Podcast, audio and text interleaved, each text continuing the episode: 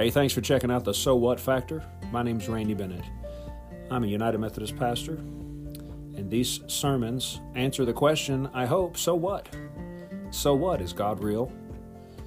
So what am I supposed to do with my life? So what does the Bible actually say? So in every sermon, it's my hope that you'll figure out what the so what is. But if you don't know, or it wasn't clear, feel free to find me on Facebook at Randy Bennett Jr. And shoot me a message. You can also email me at pastorrandybennett at yahoo.com. Be happy to hear your questions and, and, uh, and connect with you.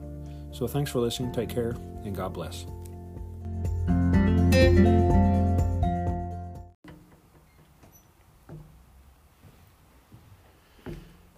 It was the day of Pentecost. The Holy Spirit had just descended upon Peter and the eleven, lighting them up with holy fire. Peter, a middle aged fisherman turned disciple turned leader of the apostles, stood up and began to preach. What he preached, we know as the old, old story of Jesus and his love. But to the crowd gathered in Jerusalem, it was a brand new story. The story of the God that loved them so much that he sent his one and only Son to save the world. Peter preached Jesus. The story of a man who was also God, who was executed on Calvary's cross only to rise three days later from the grave. Peter preached, and he preached. He quoted the prophet Joel, connecting the truth of Jesus to the truth of Scripture. He reminded them of God's covenant with David and how Jesus fulfilled that covenant. Peter preached, and oh, was Peter on fire. Sometimes Peter preached so passionately and so fervently that it seemed like he never even took a breath. And as a sermon came to a conclusion, the people in the crowd were cut to the heart. And they cried out, Brothers, what shall we do? What shall we do? Sound familiar? Peter replied, Repent and be baptized, every one of you, in the name of Jesus Christ for the forgiveness of your sins, and you will receive the gift of the Holy Spirit. The promise is for you and your children, and for all who are far off, for all whom the Lord our God will call. On that day, a, a small band of Jesus followers became the first megachurch of 3,000 plus people. And Simon Peter, the fisherman turned Jesus follower had just fished for men and caught 3,000. Did Jesus call that or what? I wonder if later in the day, when, when Peter had returned home, he remembered that day just a few years earlier when Jesus said, Follow me, and I will make you a fisher of men. So that was, that was the day that Peter decided to follow Jesus. I have decided to follow Jesus. No turning back, no turning back. Peter's life forever changed that day. And so did everyone else who came into contact with Peter from that time forward. The story of Peter's call is quite a story and it was today's scripture lesson. Jesus had just finished preaching from one of the fishing boats belonging to Simon Peter and Andrew and, and James and John, the others who would decide to follow Jesus that day. And when Jesus had finished speaking, he said to Simon, Put out into deep water and let down the nets for a catch. Simon answered, Master, now we've worked hard all night and haven't caught a single thing, but because you say so, I will let down the nets. Now, I think you should know that Simon wasn't necessarily arguing with Jesus at this point, but Simon was a salty and seasoned fisherman. And if you've ever seen any of them shows about fishermen, you know what I mean by salty, right? Right? Yeah. I mean, I can only imagine, probably not very biblical, but I'd say Peter had a mouth on him. No, couldn't be. Now, Simon, he wasn't arguing, okay? He did comply. He complied with Jesus' directive. It was a directive, though, that under any other circumstance would have seemed foolish to a salty fisherman. But because it was Jesus, Simon obeyed. Why? Because he was aware of who Jesus was. See, Jesus had already performed a miracle at Simon's home. He healed his mother in law from a high fever. So Simon obeyed, and here's what happened next. They caught such a large number of fish that their nets began to break. So they signaled their partners in the other boat to come over and help them, and they came and they filled the boat so full that they began to sink. Now, the two words here in the Greek, oh no, he said Greek, let's go to sleep. No, wake up. The two words here in the Greek for large number, because you have large, then you have fish, then you have number in the Greek, right? So large number here. The first word is plethos. That's where we get the word plethora from. And it means a multitude, and, and, and polos, poly, uh, means a large number or a great deal. So I have put them together to form a brand new word that I really like called polyplethora, which means a ginormous number of fish. You're welcome. Now I know what you're thinking. You're thinking, Randy, Something smells fishy here. No. Yes. Yeah, I did that.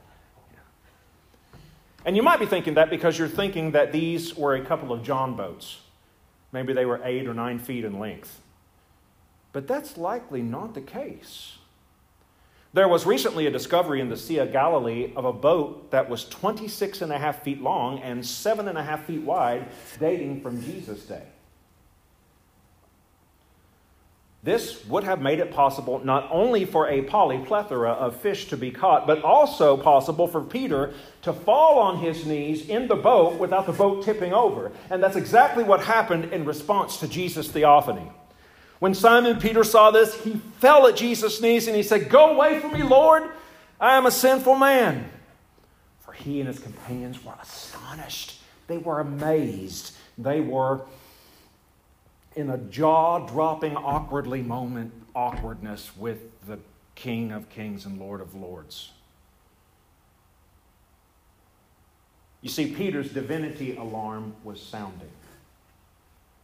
I think every person has a divinity alarm, whether they acknowledge it or not.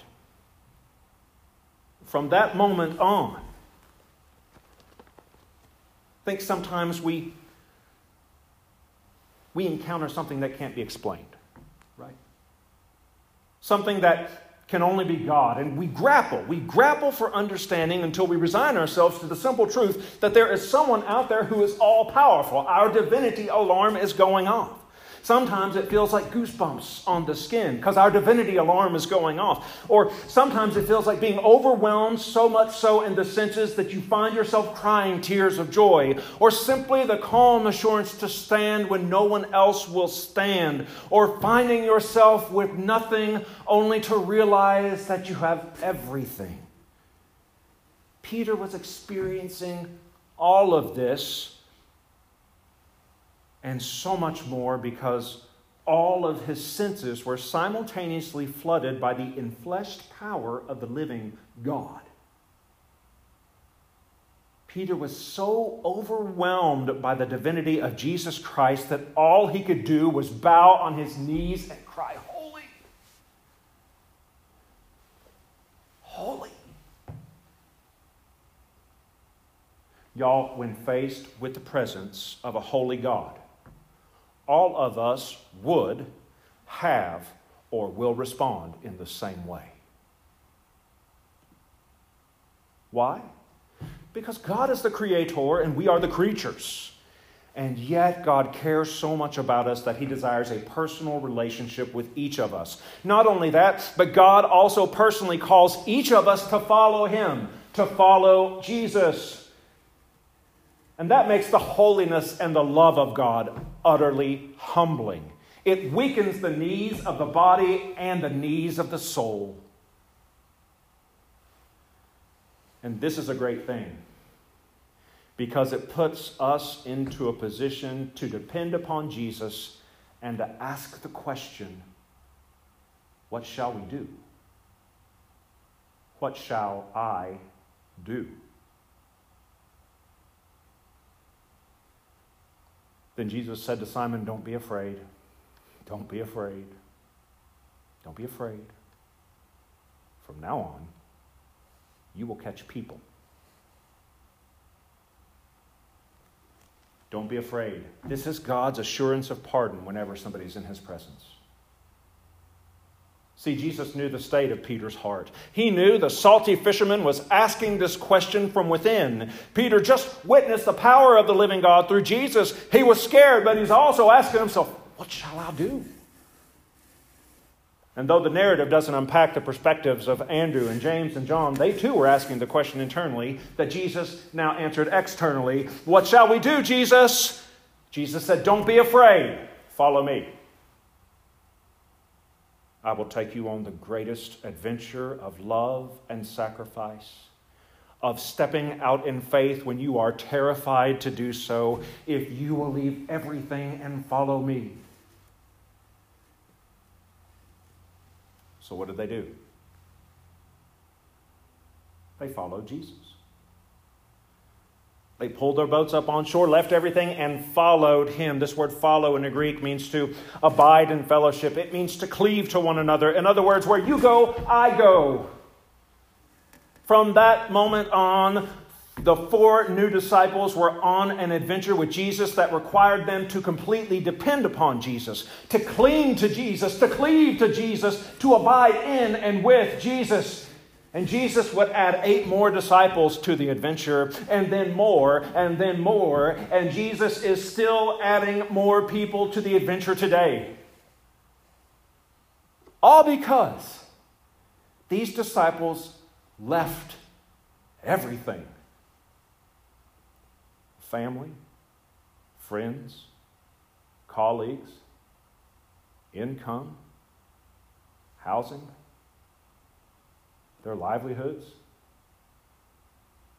to follow Jesus. Every time someone encounters Jesus and by grace through faith chooses to follow him, not only is a soul saved, but the adventure continues. And I think what makes it an adventure is that to some degree, everyone called to follow Jesus must leave something behind.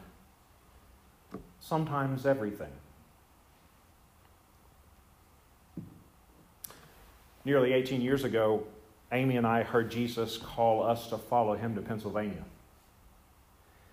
We packed up a U Haul in Johnson City, Tennessee, with the few possessions we owned.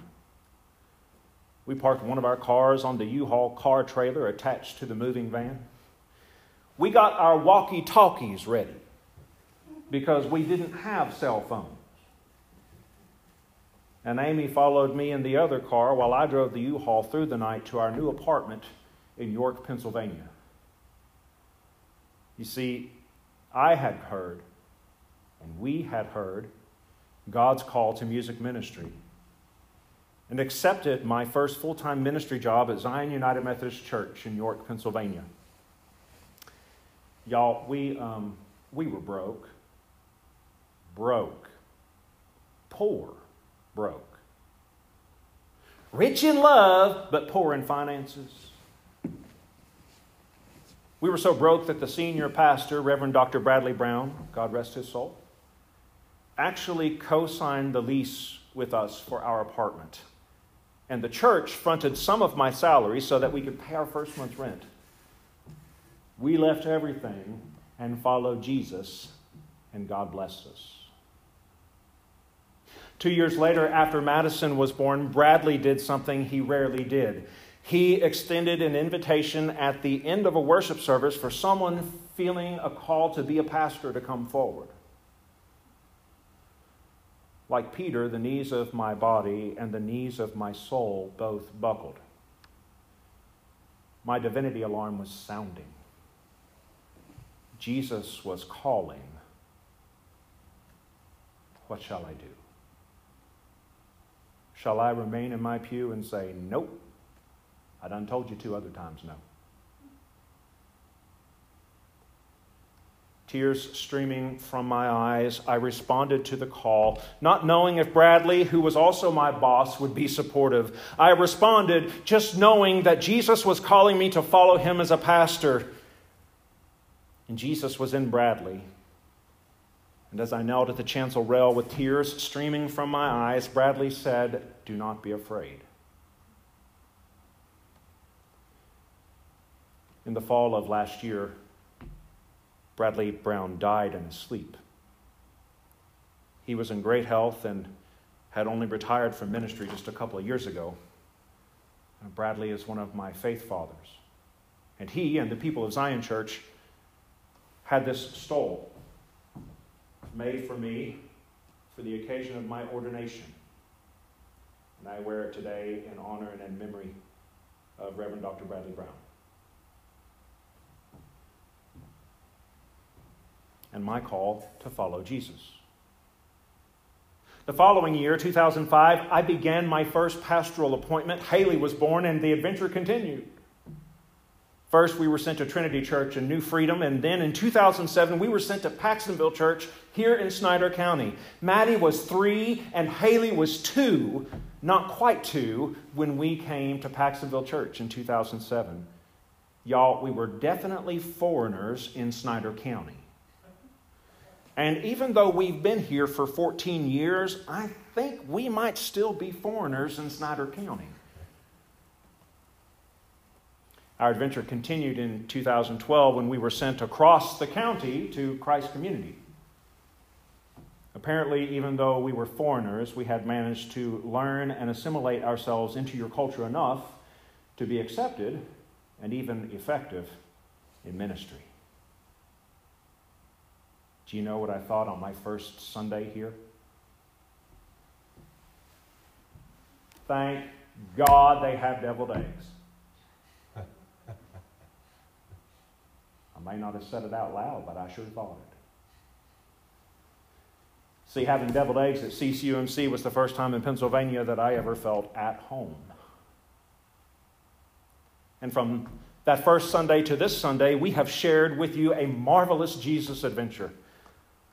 All because I asked Jesus so long ago and continue to ask Jesus when the Holy Spirit prompts me, What shall I do? What shall we do? About 18 months ago, a, a cloud came over my vision for Christ Community. Where I had once been able to see many steps into the future, now I could only see the end of a construction and renovation project. I asked the Lord, What shall I do? He said, Finish the work I sent you here to do, and then prepare yourself to move. That's when I started arguing with God a little bit.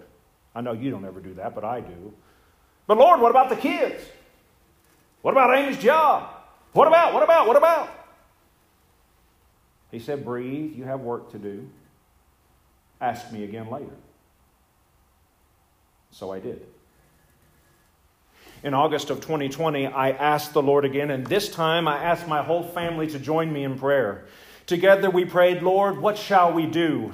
And together we heard, Move. I then took six weeks to spend time with God, asking Him the same question every single day, only to receive the same answer over and over.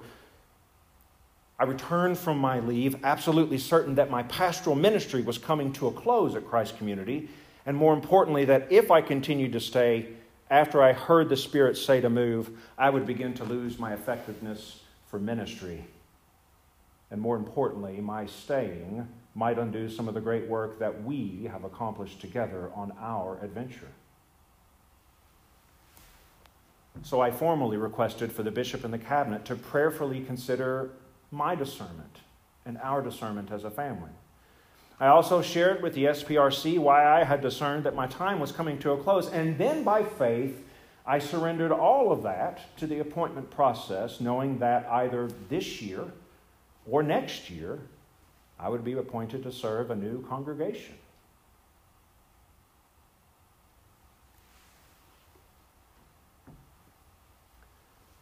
Brothers and sisters, I announce to you today that beginning July 1st, 2021, I will no longer be your senior pastor. I have been appointed to be the new lead pastor at Calvary United Methodist Church in Harrisburg, Pennsylvania.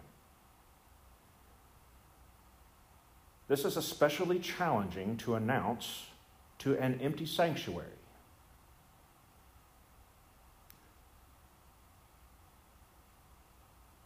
Where I cannot see your faces and remind you of how much I love you.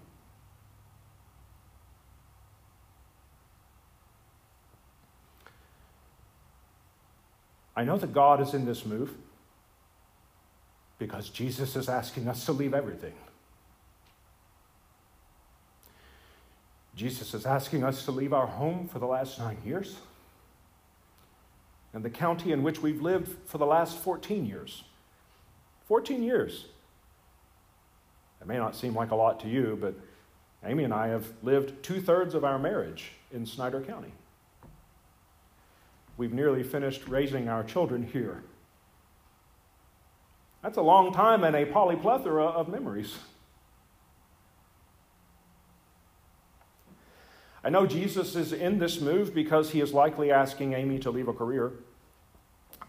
I know Jesus is in this move because he's asking Maddie and Haley to leave the Selinsgrove area high school. He's asking Maddie to begin her senior year of high school where she doesn't know anyone. He is asking us to leave the support of dear friends and a church family that loves us. Jesus is asking us to leave everything and follow him. And we are. And it hurts. But it hurts for the right reason love.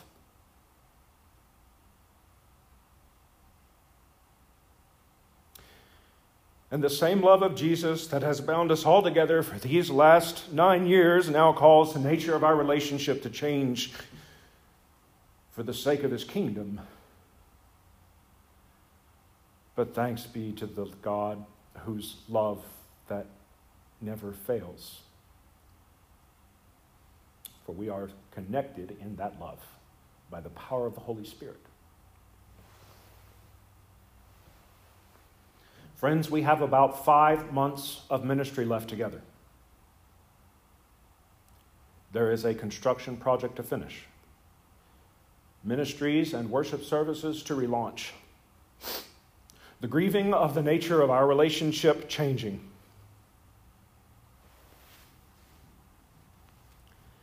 And the preparation for a new pastor. One that will help you discover God's next yes for Christ's community. What shall we do? What shall we do? We shall walk by faith and not by sight.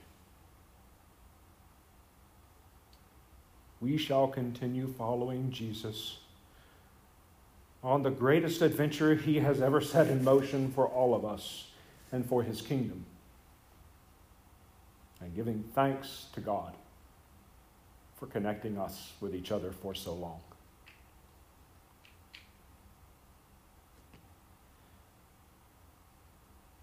I love you so very, very much.